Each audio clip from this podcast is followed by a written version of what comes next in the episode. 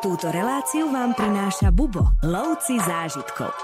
Dominikánci nepripisujú takú veľkú váhu tomu svojmu ubytovaniu, lebo oni tam chodia prespávať a robiť deti. Keď sa spýtate Dominikánca, že na čo šetrí, tak každý povie v prvom rade na auto, lebo to každý vidí. Sice bolo sčítanie obyvateľov v roku 2021, ale predstav si, ako rátajú tam obyvateľov. Prišli, zaklopali, spýtali sa. Bývali ste 7, povedal si 5, tak zapísali 5.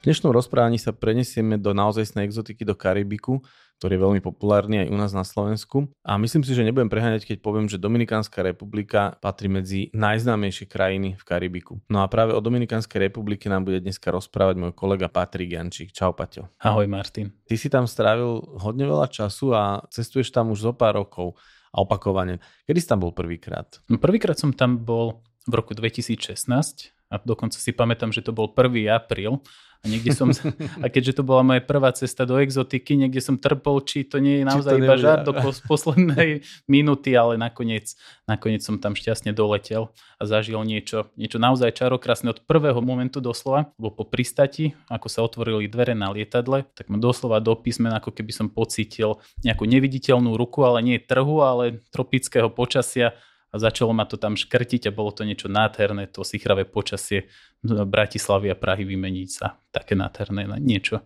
No my sme sa už trošku rozprávali aj pred nahrávaním a videl som to tvoje nadšenie. Keby si mal eh, tak v pár vetách opísať, čo odvtedy v tebe vyvoláva vôbec slovo alebo názov Dominikánska republika, alebo keď sa o tejto krajine začneme baviť, čo všetko sa ti vybaví? Vždy ma lákal región Karibiku. Vždy to bolo niečo fascinujúce ako pre malé dieťa tie príbehy korzárov a pirátov, ktoré sa odohrávali v regióne. Takže keď sa povedal Karibik, tak hneď som zbystrel a keď sa naskytla príležitosť ísť do Dominikánskej republiky, tak som bol vo vytržení a mesiace som ledva spal, lebo som si zistil všetko, čo som mohol ohľadne toho, toho regiónu a nevidel som sa dočkať, až prvýkrát tam pristanem. Spomínal si Prahu, pretože práve to bolo miesto, odkiaľ si letel ty. Čo sa zmenilo za tie roky, ako sa tam dneska dá lietať? No dneska sú tie letiska oveľa bližšie, dokonca aj Bratislava ponúka e, po novom od oktobra svoju novú trasu do Punta Cany. My si však volíme Viedeň pre väčšiu kvalitu, ako v rámci Bubo, pre väčšiu kvalitu leteckých spoločností, odkiaľ s prestupom z Frankfurtu letíme ďalej na Punta Canu, čo je nejaký 10,5 hodinový let, ale cestou späť už ďaká našej, našej krásnej Zemeguli je to iba 9,5. Presne ako si povedal, pre samocestovateľov, ktorí by vyražali zo Slovenska, možno to Bratislava jednoduchšia, ale ako zvykne hovoriť Tomáš Ušek alebo Jožo Zeliznek, naši kolegovia, tak najväčšie slovenské letisko je práve vo Viedni, takže my lietame z Viedne. Kde sa už pred nahraním rozprávali trošku aj o tom, čo všetko sa pomenilo a sám si mi povedal, že ten záujem o Dominikánsku republiku neustále narastá Zmenilo sa v tomto zmysle niečo aj pri vstupných podmienkach? Potrebujú naši klienti alebo cestovateľia zo Slovenska, Česka, potrebujú víza alebo potrebujú nejaké povolenia alebo stačí pas? Pas je samozrejme potrebný. Klasika 6 mesiacov po návrate ešte musí ten pas e, platiť. Čo je však zaujímavosťou, čo sa zmenilo, že nie sú tam nejaké vstupné víza, ale skôr výstupné. Mhm. Znamená to, že človek keď príde z Európskej únie do 30 dní môže kľudne ostať na tom ostrove až keď si predloží ten svoj pobyt na tých 30 dní, až vtedy platí nejaký výstupný poplatok a ten sa líši v závislosti od toho, o akú dobu pred, si predložil tento pobyt. Aha, to je zaujímavé. Čiže sú tam aj nejakí ľudia, ktorí nevyšli z ostrova 10 rokov a podľa toho platia, ale najlepšie je ísť, ja neviem, odskočiť si do Portorika, vrátiť sa po nejakom víkende a neplatiť žiadne tieto poplatky. Aha, čiže keby som o 10 rokov odchádzal, tak mi zaučtujú vlastne tých 10 rokov? Áno. Oni normálne je tom 10 a viac rokov ten najvyšší stupeň. Aha, čiže z Dominikánskej radšej neodísť. Buď tak, alebo odísť skôr. No podľa miestnej nátury by si mal odísť zajtra, nie? Je to tam tiež také maňa na všetko? Absolútne. Absolútne tak a dokonca keby nebolo tých pracovníkov z Haiti, ktorých až tak nemajú radi kvôli politickej situácii, tak by sa tam nepostavilo nič a pritom ten turistický boom tam žije na plné obratky a keď niekto by si chcel treba zainvestovať do nejakej chaty alebo do nejakej nehnuteľnosti v Dominikanskej republike, tak teraz je tá správna príležitosť. Áno, dobre vedieť, ale až zajtra. No až zajtra. Maňána. Ty tam už chodíš roky opakovane, máš tam nejaké priateľstva, akí sú miestni, keď teda sú maňána, čiže všetko má čas, Ako oni tých turistov vnímajú, vítajú, aké sú tam vzťahy s turistami a domácimi? Majú radi tých turistov, uvedomujú si, že im nosia e, príjmy a podobne? Vieš čo, naozaj to závisí od človeka k človeku, ale vo všeobecnosti, a hlavne v tých turistických miestach, myslím tým Punta Canu, oblasť Bavara alebo hlavné mesto Santo Domingo, ktoré priťahuje turistov a tým viac aj tých šmelinárov, poviem to tak, takže máte väčšiu šancu stretnúť takých ľudí, ktorí vás vidia iba ako chodiace peňaženky doslova, lebo vedia, že aj keď vás ošmeknú, tak zajtra sa už nevidíte, takže, takže je to pre ňo win-win situácia, ale čím idete viac do srdca toho ostrova a na tie menej frekventované turistami, menej frekventované územia, tak tým sú tí ľudia srdečnejší a vrúcnejší a to sa odráža aj na kvalite tých vzťahov, ktoré si viete s nimi vytvoriť.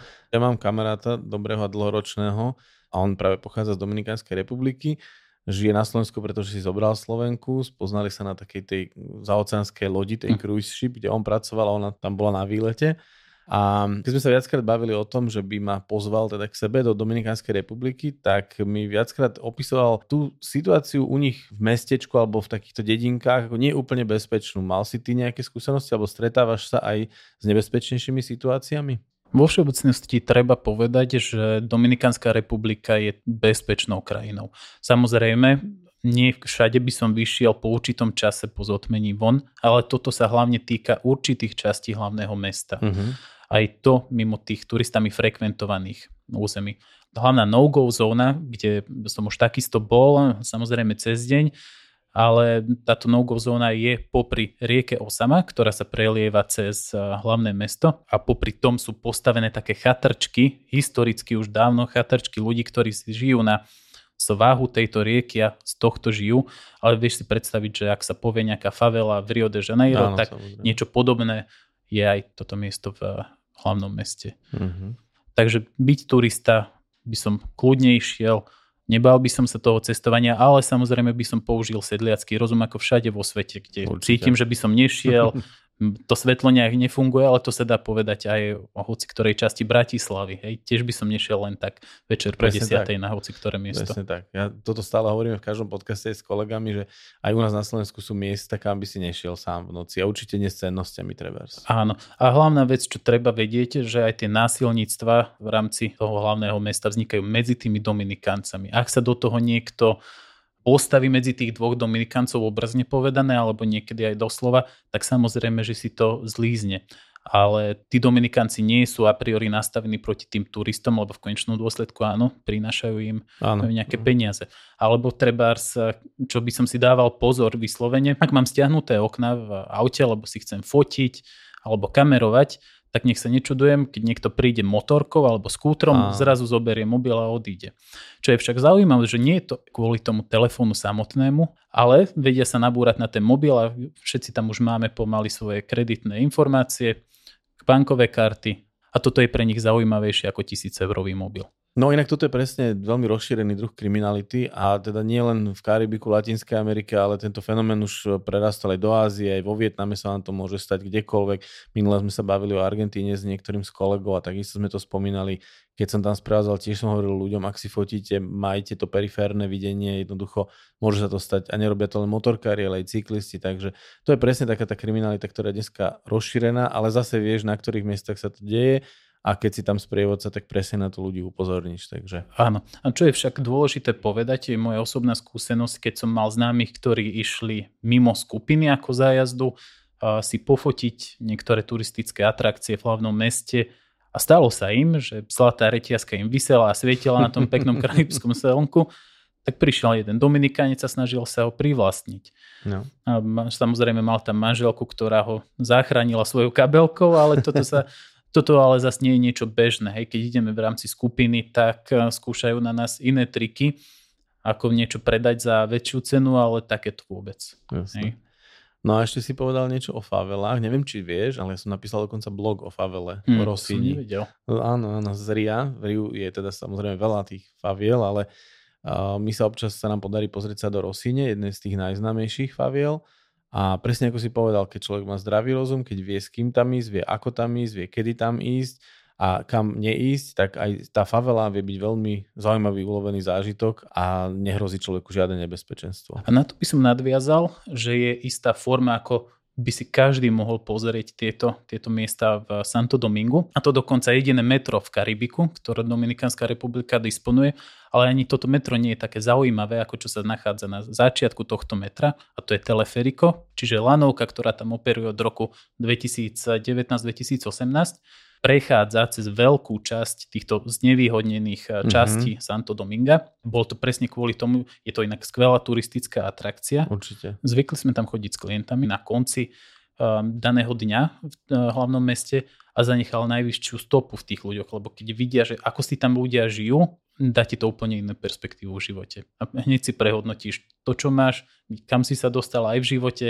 aj destinačne ale je tu aj takáto možnosť a zároveň pre obyvateľov je to skvelá príležitosť, ako lácno precestovať cez úplné kraje toho veľkého mesta za lepšou prácou a za lepším platom. Ja už som toto tiež spomínal v niektorom z podcastov, že pre mňa bol takýto zlomový rok, to bol 2009, myslím, keď som išiel do Číny a presne keď človek vidí, ako dokážu ľudia žiť s minimum a napriek tomu byť šťastný, tak si ten rebríček hodnot hodne uprace. Takže mne sa stalo toto isté, ale trošku v inom kúte sveta, že presne viem, na čo náražaš. Má človek takéto podobné pocity aj pri, dajme tomu, ubytovaní? Aká je tam úroveň ubytovania? Dá sa ubytovať aj niekde u domácich, alebo využívame nejaké luxusnejšie hotely, alebo ako by si tam zhodnotil štandard týchto služieb? Čo sa týka ubytovania a hotelov, je tam približne stovka hotelov po celom ostrove a tá kvalita tých hotelov sa líši. Hej, je to veľmi, veľmi rôzne, aby sa to prispôsobilo asi mm-hmm. každej, každej skupine ekonomickej. My však bubo dávame pozor na to, aby v prvom rade bolo na dobrej lokalite naše ubytovanie a v druhom rade, aby sme maximalizovali tú cenu a kvalitu toho hotela. Určite. Samozrejme už prekvitá aj nejaké Airbnb a podobné záležitosti, ale to sa možno oplatí, ak človek pôjde mimo tých najturistickejších miest, čo sa týka toho ostrova, kde je ale aj ťažšie sa dostať a infraštruktúra je tiež menej vyvinutá. Keď si tam trávil čas, dajme tomu pomedzi zájazdy, že si mal nejaké osobné voľno, podarilo sa ti bývať niekde u domácich, alebo viacej na nejakom priváte, alebo viac sa dostať do tej, do tej spoločnosti, do nejakej komunity? Vieš čo, poviem ti úprimne, že nie každé také ubytovanie u domáceho bolo, necítil som sa na to až tak dobrodružne mm-hmm. miestami, lebo skutočnosť je taká, že ako si ty spomínal s tým šťastím, že aj z mála sa dá byť šťastný, tak tí Dominikánci, čím sú chudobnejší, by som povedal, čím žijú viac na vidieku a sú odkádzaní iba medzi seba, a ako sa pomáhajú a nie na nejakú veľkú fabriku, tak tým sú šťastnejší. Vidíš ich už o tretej po obede, ako sa dávajú vonku, hrajú dominu, pijú rum, ale na druhej strane to, čo kde oni bývajú, aj keď sú veľmi dobrí kamaráti, radšej zvolíš inú alternatívu ubytovania sa. Znamená to nejaký nízky štandard toho miestneho života? No musíš si zobrať do úvahy, že oni nemajú žiaden štandard skoro na mm-hmm. ubytovanie. Samozrejme, veľmi to závisí. Keď človek pôjde cez ostrov alebo cez Dominikánsku republiku, tak vidí krásne, nádhernú skoro až vilu a vedľa toho štyri steny mhm. plechové mm-hmm. aj s mhm. nejakou strechou. Hej? Mm. Strieda sa to úplne ako deň a noc, jedno mm. za druhým. Takže každý má iné tie štandardy, ale vo všeobecnosti Dominikanci nepripisujú takú veľkú váhu tomu svojmu ubytovaniu, mm-hmm. lebo oni tam chodia prespávať Áno. a keď tam robiť deti, ale celý deň trávia prakticky vonku. Aký presne tam som narážal, že pre nich to nie je až také podstatné. Že absolútne. V prvom rade, keď sa spýtate Dominikánca, že na čo šetri, tak každý povie v prvom rade na auto, uh-huh. lebo to každý vidí. Uh. Svoj dom každému neukážeš, ale keď sa zjavíš v nejakom peknom aute, povedzme nejakým americkým Mustangom, čo je tam rozšírený trebars, tak to vidí každý. To je, ten, to je tá prestíž. Presne tak. Najprv, aby som ukázal, až potom, ako bývam. Uh-huh. Takže Mustangy sú obľúbené. Koľko tam také auto možno, že stojí? Alebo troška nám približ možno nejaké ceny, ceny za služby, alebo aj ceny treba z tých aut, alebo ceny jedla, alebo čokoľvek. Odpoveď je asi podobná, ako keby si chcel kupovať takého Mustanga v Bratislave. Uh-huh. Rôzni sa to. Závisí od technického stavu a podobne treba vedieť, že celý ten, celá Dominikánska republika je ako keby prispôsobená štandardom amerického trhu, čiže aj zásuvky, čiže keď niekto cestuje, tak nech si dáva pozor na tie 110 V zástrčky, aké majú. Tak to platí aj pre palivo, benzín je kvality amerického trhu, ale aj auta sú dovážené z amerického trhu, Mhm. alebo ak sú aj priamo privážané na Dominikánsku republiku, sú vyrobené v štandardoch pre americký trh. Uh-huh. Čiže keď si chcem doviesť nejaké auto, nejakého Mustanga alebo Dodge Challenger alebo podobné uh, typy aut, tak je to ako keby pre americký trh a keď si chcem kúpiť ako od, z druhej ruky, tretej, tak musím si vziať túto rovnicu do úvahy. Človek si tam nájde takéto auto od 10 tisíc dolárov až po oveľa väčšie výšky. Uh-huh. Čo je zaujímavosťou, že dokonca som tam videl aj nejaké SUVčko Astona Martina, čo som nikde vo svete ešte nevidel, dokonca ani v New Yorku, keď som tam bol Aha. nedávno, ale v Dominikánskej republike tam hrdo stálo vedľa mňa. A nebol nejaký handmade pozváraný v garáži? Nie, absolútne. A dokonca si dovolím tvrdiť, že vo všeobecnosti tá kvalita aut má e, kvality tých slovenských, pretože keď si už niekto kúpi auto, tak už na to má. Samozrejme sú prípady, keď tie auta sú hlavne v hlavnom meste už porozbíjané, lebo nevedia šoférovať. Tá doprava je veľmi podobná, alebo by som nazval takou tropickým ekvivalentom Egyptu, čo sa odráža hlavne v hlavnom meste, kde sú 3 milióny obyvateľov na jednej kope. Ale keď ide niekto mimo hlavného mesta, tak to osídlenie už nie je také, nie je Mhm. také husté a viac si zvolia motorky, čo je Áno. absolútny král dopravných prostriedkov, alebo kone Dokonca. dokonca. Takže keď už niekto má auto, zvyčajne to auto je v dobrom, relatívne dobrom technickom stave.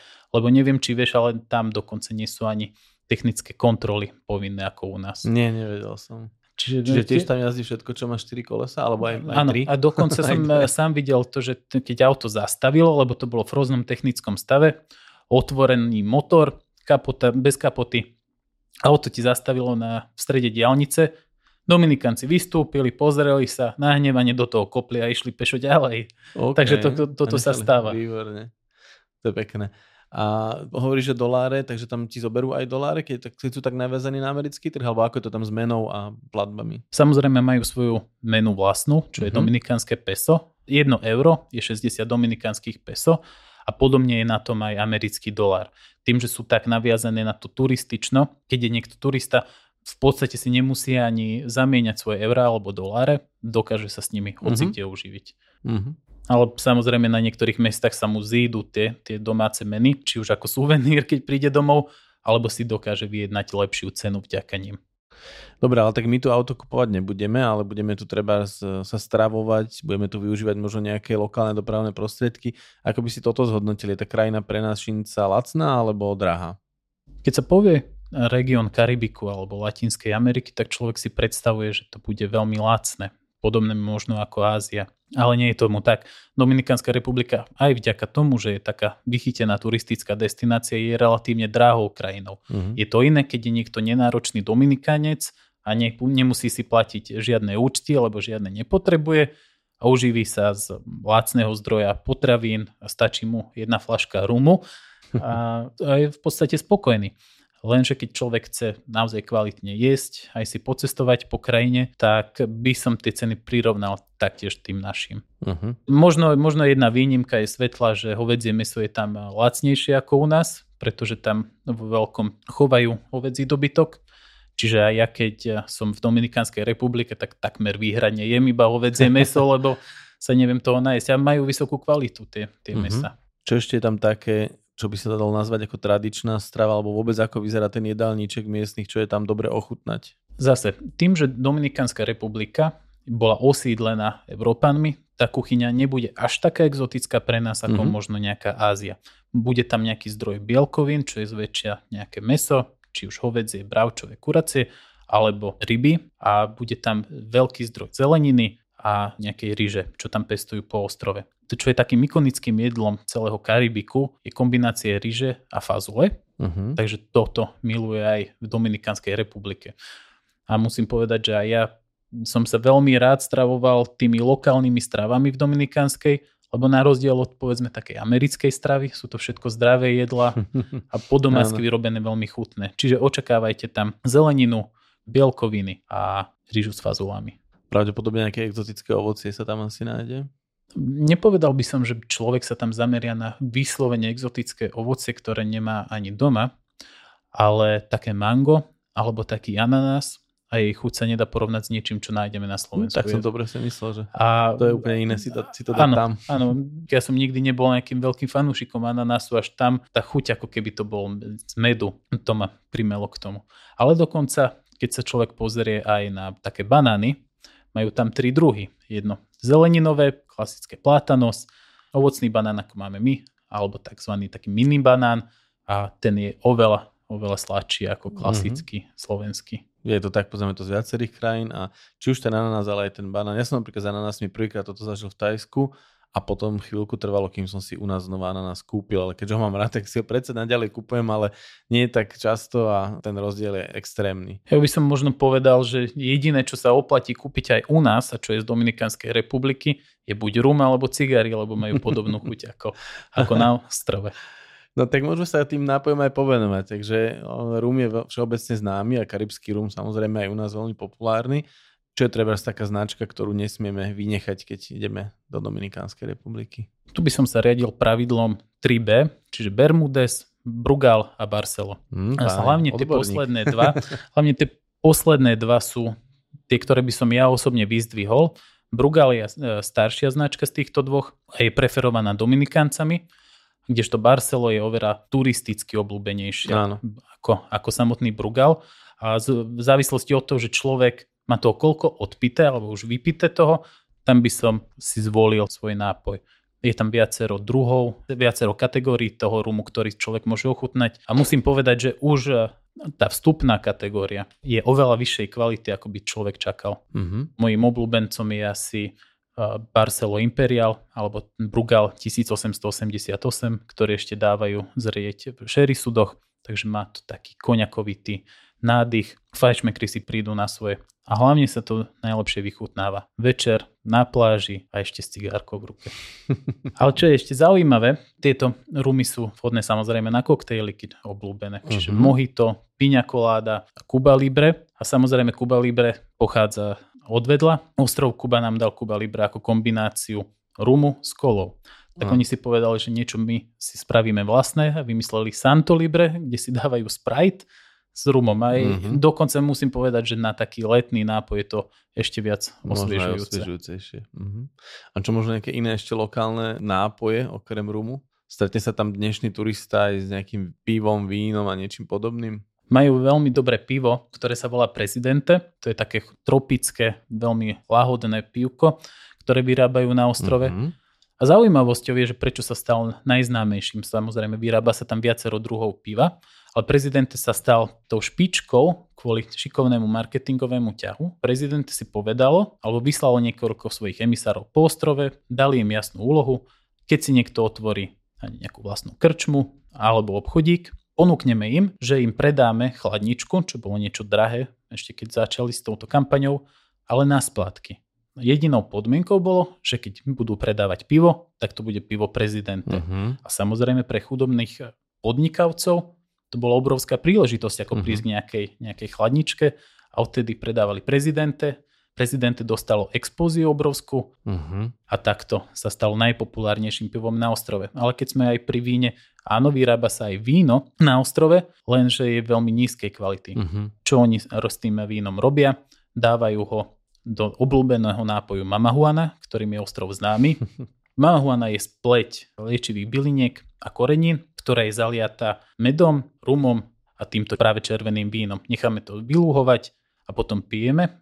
Podáva sa to ako liečivo alebo taktiež ako afrodiziakum. Dokonca som mal klientov, ktorí mi povedali pár, že mal problém otehotnieť, prišli sem, krásne karibské slniečko, mamahuana, uvoľnenosť a doma ich už čakala príjemná správa. Takže Aha. keď niekto pracuje na svojom potomstve, odporúčam Dominikánsku republiku a nápoj mamahuana. Treba sa ísť preliečiť každopádne do Dominikanskej republiky. Rady na cesty, prehliadky miest a originálne blogy z pera najcestovanejších Slovákov. Každý deň nový blog nájdeš v cestovateľskom denníku Bubo. Klikni na bubo.sk lomítko blog. Všetky to plodiny, ktoré sme spomínali, naznačujú, že tam asi tá klíma aj praje tomu pestovaniu. Ako tam vyzerá taký prierez počasia? Je to celoročná destinácia, predpokladám.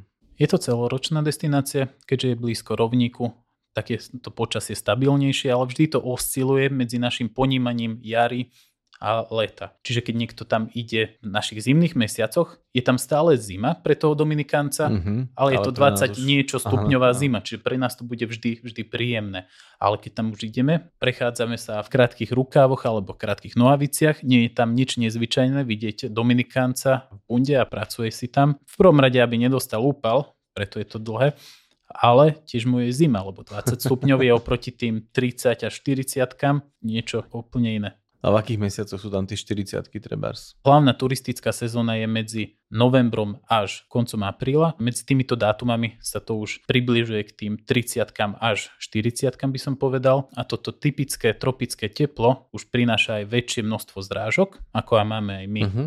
letné prehánky. Takto obdobie dažďa, tak povediac, si treba predstaviť v Karibiku tiež podobne. Je tam veľmi veľké teplo, čo prináša samozrejme väčšie množstvo zrážok ale netreba si zase obdobie dažďa v Karibiku predstavovať, že tam neustále a každý deň prší. Áno, áno. Toto je častá téma, ktorá zaujíma klientov, práve tieto monzúnové, nazvime to, obdobia a veľmi často sa na to pýtajú pri exotických destináciách. Viem, že ale v Dominikánskej hrozia v istom období aj hurikány. Máš s tým nejakú skúsenosť? Našťastie priamo skúsenosť nie. Ja som prišiel priamo po jednom incidente, Eh, minulý rok v septembri, ale Dominikánska republika nie, neleží priamo na tom najohrozenejšom pásme, ale keď sa už aj má niečo prehnať, tak Dominikánci si s tým už vedia, ako poradiť. Mm-hmm. Vedia, kedy vydať aké odporúčania, aby ľudia už boli v bezpečí. Takže aj ten hurikán z minulého roka nespôsobil väčšie škody ako zo pár tón kaká zničených. A samozrejme, ako sme hovorili o tých domoch, tak tie 4 kusy plechu si postavia hocikedy.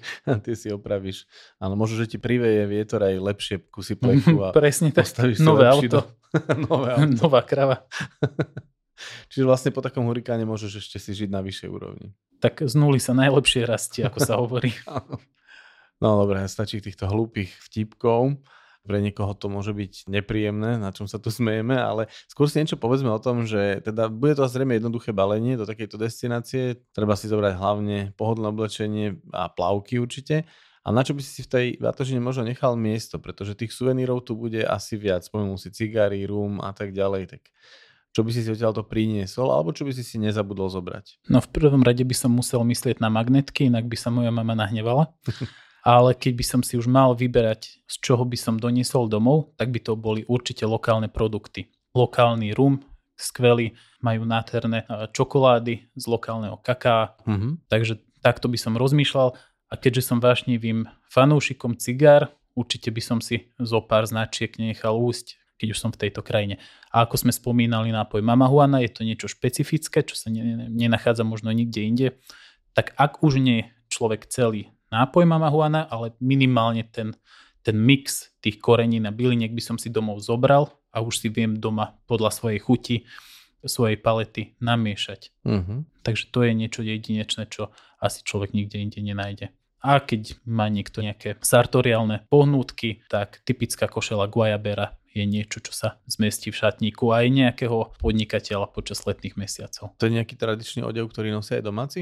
Áno, dokonca je to aj etikete dané, že na štátnych návštevách je povolená táto, táto košel s dlhým rukávom z lanu, má určité tradičné znaky a niektoré vrecká, hej, čiže mm-hmm. nie je to mhm. taká čistá biela košela biznisová ako u nás, ale je taká ozdobnejšia, ale zase nie taká veľmi ornamentovaná. Čiže keď by si u nás niekoho stretol na ulici v takéto košeli, tak hneď vieš, že ju má z Karibiku, alebo že to je človek odtiaľ. Presne tak. Guayabera je typická pre karibský región. Aj na Kube sa veľmi využíva, ale takisto aj v Dominikánskej republike. Ty si mi spomínal, že tam je celkom populárna aj káva, ktorú sme nespomenuli možno, že pri nápojoch. Áno, je to tak. Samozrejme, ako aj v iných aspektoch života, aj tu sa preferuje americký štýl pitia kávy, čiže trocha tej kávovej zmesi alebo espressa a viac horúcej vody, ale keď si niekto chce kúpiť dobrú lokálnu kávu, ale zároveň nemá žiadnu potrebu hľadať si nejakých hipsterských pražiarov, Odporúčam značku Santo Domingo podľa hlavného mesta a je to moja obľúbená šálka kávy. No, ty si ju aj priniesol. Škoda, že ju nemôžem ukázať, ale môžem aspoň posluchačom približiť, ako znie táto káva. To bolo práve balenie, inak pekne zavoňalo, musím povedať, Santo Domingo. ale mohli by sme ju ochutnať po nahrávaní. Neviem, či si ju priniesol iba ukázať, alebo aj ochutnať. Ty máš rád to americano, alebo radšej skôr takúto silnejšiu kávu? Ja som fanúšikom celkom toho americano, ale skôr možno aj lungo. Americano je už príliš vodnaté, mm-hmm. ale zároveň, keď si už dá človek to espresso, nie každému to vyhovuje, lebo aj táto arabika môže byť pre niekoho príliš ovocná, príliš kyslá, ale skvelým kompromisom je povedzme také lungo, ktoré ešte obsahuje veľa z týchto šťavnatých ingrediencií alebo šťavnatých tónov, ale zároveň nie je to nič obtruzívne. Takže niečo medzi týmito dvoma mm-hmm. kávami by som si vybral. Ja som na tom podobne, takže môžeme si uvariť šálku potom, keď to nahrávame. Skôr než ale ochutnáme túto kávu, tak ešte nás čaká zhrnúť nejaké zaujímavé miesta, pre ktoré sa oplatí vôbec vycestovať do Dominikánskej republiky, ale ešte predtým môžeš tento ostrov v krátkosti predstaviť a tak nejak plynule naviazať, čo všetko sa tu dá zažiť, vidieť, ochutnať, uloviť, myslím v rámci zážitkov a podobne. Dominikánska republika leží na druhom najväčšom ostrove Veľkých Antil. To je tá severná hranica Karibiku, tá spletitosť veľkých ostrovov. Hispaniola je rozdelená na dve časti, medzi Haiti a Dominikánsku republiku a práve Dominikánska republika leží na dvoch tretinách ostrova na východnej strane na území približne ako naše Slovensko. Avšak má dvakrát toľko obyvateľov, uh-huh. ale iba približne. Prečo približne? Sice bolo sčítanie obyvateľov v roku 2021 počas korony, ale predstav si, ako rátajú tam obyvateľov. Prišli, zaklopali, ty si im otvoril dvere, spýtali sa ťa, či tu bývaš a keď si povedal nie, tak sa rozlúčili s tebou. No aj keď si tam býval. Ako zrátali, koľky bývate v jednej domácnosti. No spýtali sa. Bývali ste 7, povedal si 5, tak zapísali 5. Čiže preto hovorím približne tých 11 miliónov Aha. obyvateľov, ale interval je medzi 11 až 13. Okay. Tiež aj haitských pristahovalcov nemajú pevne zrátaných, takže je ten celkom veľký interval mm-hmm. počtu obyvateľov. Čo sa týka miest, ktorých by som navštívil, nemôžem vynechať hlavné mesto Santo Domingo, ktoré je najstaršie zachovalé Európanmi postavené hlavné mesto, alebo mesto vo všeobecnosti mm-hmm. na západnej pologuli. Prvá ulička, prvá nemocnica, prvá katedrála, prvá univerzita na západnej pologuli, to sa všetko viaže k Santo Domingu. Čiže keď sme už boli v strede dňa častokrát s turistami, tak mi odpovedali, prvý, prvé, prvé, stále počujem iba prvé. No keďže je to najstaršie zachovalé mesto, tak áno, to budeme možno, počuť veľa prvých. To by zaujímalo, takéto miesto. ideálne, ideálne miesto. Krásna koloniálna architektúra, historično, prechádzať sa na uliciach a uličkách, kde sa prechádzal sám Krištof Kolumbus, alebo dokonca dobývateľ mm. Hernán Cortés istý čas svojich mladých rokov strávil Santo Domingo. Mm-hmm. Takže toto všetko tu cítiť. Ďalej, ak by som sa presúval popri tom juhu ostrova, po tej karibskej strane, tak by som určite nevynechal ostrov Saona. Je to malý 11 km štvorcových veľký ostrov s jednou jedinou obývanou dedinkou, cca 300 obyvateľov, ale čím je to také známe? Tie biele karibské pláže, Tyrkisové more, palmy. Uh-huh. To vám môže evokovať reklamu z Bounty. Uh-huh. Ale nie náhodou, pretože v 80 90 rokov tie reklamy Ochutnajte raj alebo Chuť raja sa presne natáčali uh-huh. práve tu. A ja som mal také prebudenie istý čas, keď som bol práve na ostrove, že wow, keď som bol malý, tak som chcel niečo takéhoto navštíviť ako v reklame Bounty. A potom som si uvedomil, že však toto sú presne tie pláže, kde sa natáčali. Uh-huh. Takže bola úplne veľká radosť.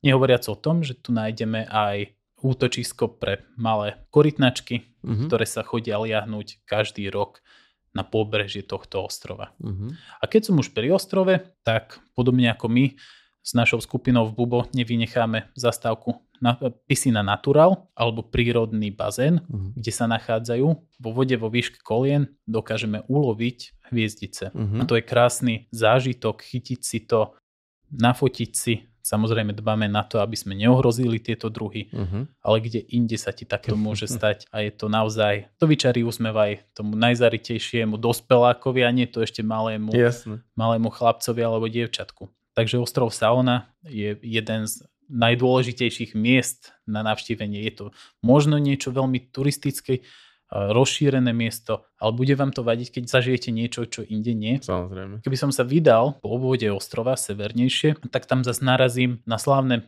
miesto Punta Cana, uh-huh. presnejšie Bavaru. Ak som nejaký sám backpacker, možno by som toto miesto vynechal, pretože celková infraštruktúra skôr praje veľkým hotelom s all inkluzívkami. A tá pláž, tá 7-kilometrová pláž, čo je popri Atlantiku, je niečo nádherné. Mimochodom vybudoval to otec speváka Enrika Iglesiasa a my si to udžijeme naozaj najlepšie zakončenie našho výletu po Dominikanskej republike. Uh-huh. Avšak, ak by sme chceli ísť už mimo tých menej turistických destinácií, tak sever ostrova, konkrétne Samana, polostrov Samana, ukrýva mnoho tajomstiev. Či už oblasť Las Galeras, odkiaľ máme naskok pláže Playa Rincon alebo Playa Fronton, ktorí boli obe označované za najkrajšie pláže Karibiku a dokonca sveta, uh-huh. tak sú garanciou, garanciou zážitku a nie klasickou turistickou tvárou. Čiže budete tam možno niekedy, ak máte šťastie, jediným turistom na celom ostrove. To znie super. A keď chceme do toho dať ešte trocha histórie, tak Santa Barbara de Samana, čo je hlavné mesto provincie, s tým mal dokonca veľké plány aj sám Napoleon, ktorý si chcel spraviť hlavné mesto svojej karibskej základne, avšak ako vieme, Angličania mali aj iný názor a nepustili ho k tomu, ale Samana je dnes známa tým, že sa odtiaľ chodia pozorovať veľryby počas ich obdobia párenia a to je medzi stredom januára a stredom marca. A to je naozaj niečo, čo môžem každému odporúčať. Keď vidíte, ako vyskočí tá veľryba, otočí sa vo vzduchu, to je naozaj niečo nádherné. To sú nezabudnutelné zážitky na celý život určite. Ale aj tie korytnačky napríklad s nimi, tie sme nedávno tiež spomínali v inom podcaste a ja som spomínal, že mám zo Sri Lanky tieto zážitky. Či už vidieť uh, veľkú samičku, ktorá príde na pláž a zahrabá vajíčka, alebo potom vidieť tie mladé sa liahnuť, to sú zážitky na celý život. Po prípade, keď plávajú vedľa teba. Alebo keď presne šnorchluješ a, a sa ti podarí nejak, na nejakú natrafiť. To sú neuveriteľné zážitky. Na nezaplatenie. Človek má husiu kožu aj pod tou vodou, keď šnorchluje. Presne tak. No znie to všetko podľa mňa úplne úžasne a viem si takýto oddych veľmi dobre predstaviť. Ja by som asi vynechal cigary, ale všetko ostatné, čo si menoval, by som si dokonale dokázal užiť. Možno takto na záver ešte predstav našim poslucháčom a klientom, ako vedia Dominikánsku republiku zažiť v rámci našich zájazdov. No v prvom rade ti musím povedať, že doslova nevieš, o čo prichádzaš. Viem, ja som to skúšal a nechutí mi to. No. Viem, o čo prichádzam. Každopádne, naši klienti majú dve možnosti, ako si vychutnať Dominikánsku republiku. Tá prvá a tá kratšia možnosť je po niektorom z našich zájazdov po Amerike vychutnať si Dominikánsku republiku ako na záverečných niekoľko dní relaxu pred návratom domov, alebo samotnú cestu po Dominikánskej republike, kde priletieme do hlavného mesta Santo Domingo, postupne sa cez juh ostrova, Saonu dostaneme až do Punta Cany a v rámci tejto cesty zažijeme niektoré zaujímavé zastávky, ako Altos de Chavon, skanzen toskanskej dediny zo 60. rokov a inauguroval ho mimo iného Frank Sinatra, tu sa vydávala Liza Mary Presley za Michaela Jacksona. No ale prepáč, že ťa preruším, ja sa ešte musím vrátiť k tým cigarám, lebo mi to nedá. A som ochotný priznať, že ja robím možno niečo zle, tak e, je tam nejaký špeciálny spôsob, treba to napríklad kombinovať s tým rumom, treba ich zapíjať, alebo približ mi to, lebo teraz si ma normálne, keď si mi povedal, že neviem, o čo prichádzam, tak ma to teraz zaujíma. No v prvom rade cigary sú podobný agroproduktom ako nejaké víno. Čo to znamená? Nie je univerzálna odpoveď, že ktorá cigara by ti chutila najviac. Avšak je tu niekoľko základných pravidiel, ktoré človek keď nasleduje, tak má približiť sa k dokonalému zážitku. Uh-huh. Treba si vybrať kvalitnú cigaru. V Dominikánskej republike je množstvo výrobcov tých cigár, ktorí, sú, ktorí sa považujú za špičku na celom svete. Uh-huh. Určite keď ti poviem značku Davidov, tak ti evokuje nejakú kvalitu. A je to vďaka tomu, že presne v Dominikánskej republike vyrástli za jedného z najuznávanejších producentov sveta dokážu to know-how pretaviť v skvelý agrárny produkt, ktorý keď ochutnáš v Dominikanskej republike, prinesieš domov druhu. Ty ver mi, že všetko, čo si zažil v Dominikanskej republike, sa ti vyjaví Aha. doma na teraske, budeš zrazu vidieť presne to krásne Karibské more, ty budeš vidieť ten západ slnka, okay. aj keď zastretý možno nejakými oblákmi strednej Európy, ty si predstavíš, ako si presne tam, a ten Bacardi feeling, samozrejme so správnym nápojom, či to už bude rum, alebo nádherná lokálna káva, ty si tú cigaru vieš dokonale vychutnať. Hlavne, aby si nešetril na tom, lebo kvalita je viac ako kvantita. Aj v Dominikanskej si vieš kúpiť veľa, veľa šmejdov, z banánových listov, ale keď si priplatíš a vieš, že toto bola ručná práca, lebo neviem, či si vedel, ale po výsledný produkt jedna cigara prejde až tisíc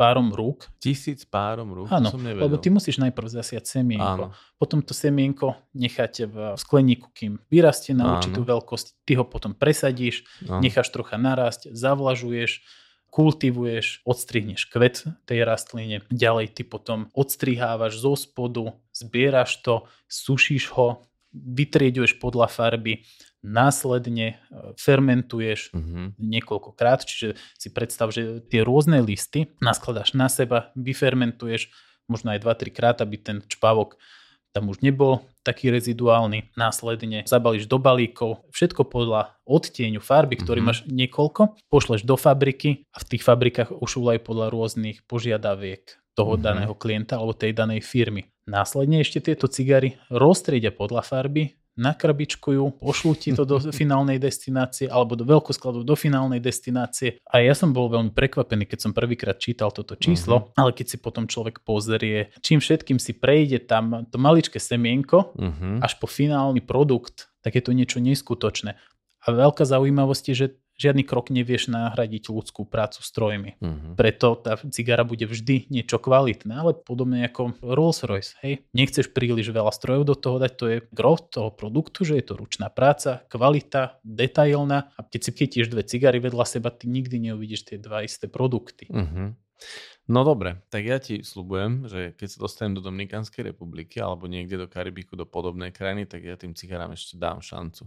Určite. A aj si ich prinesiem, aby som si vyskúšal toto, čo si práve opísal, že si ju potom zapálim niekde na terase, či sa toto stane. tak nech sa stane. Na čo si ale treba dávať pozor, je celková filozofia tých cigár je úplne odlišná od Mhm. tých klasických cigariet. Na tú cigaru potrebuješ mať čas, pohodu a priestor.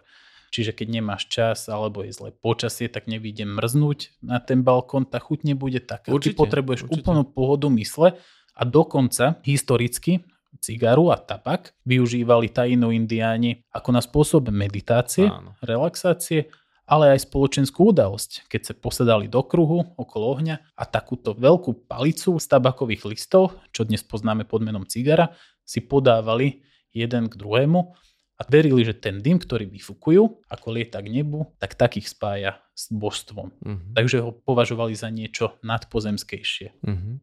Ja som si povedal veľkú pravdu a ja už roky tvrdím, že nerozumiem fajčerom, ktorí v zime postávajú, prešlapujú pred podnikmi alebo vonku niekde na balkóne len preto, aby či skôr tú cigaretu dokončili. A to je presne toto ja mám napríklad s rumom, že ja zase nerozumiem ľuďom, ktorí ten rum do seba kopnú, ako keby to bola slivovica.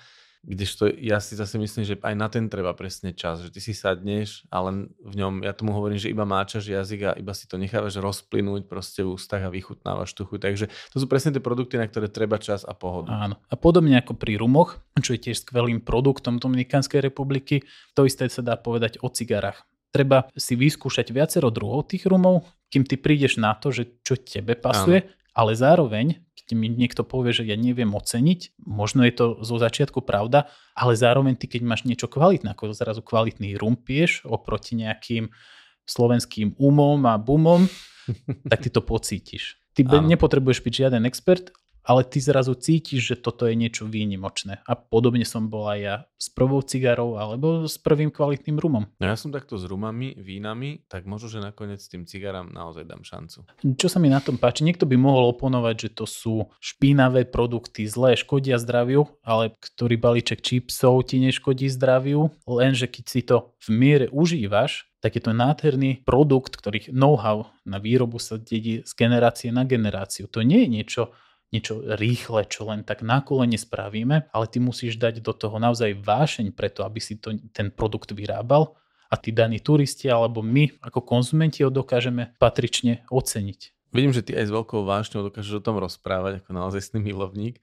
Každopádne nebudeme už toľko robiť reklamu tabakovým výrobkom a necháme to na našich cestovateľov, aby sa sami rozhodli pre tento zážitok, ale myslím si, že to prostredie toho Karibiku už samo nejakým spôsobom láka k tomu, aby to vyskúšali. A verím, že aj tvoje rozprávanie ich inšpirovalo k tomu, aby si treba niektoré z našich zájazdov pozreli alebo proste venovali tú pozornosť Dominikánskej republike a či už ich budeš prevádzať ty alebo niekto iný z našich sprievodcov, takže si túto krajinu dokážu dokonale užiť.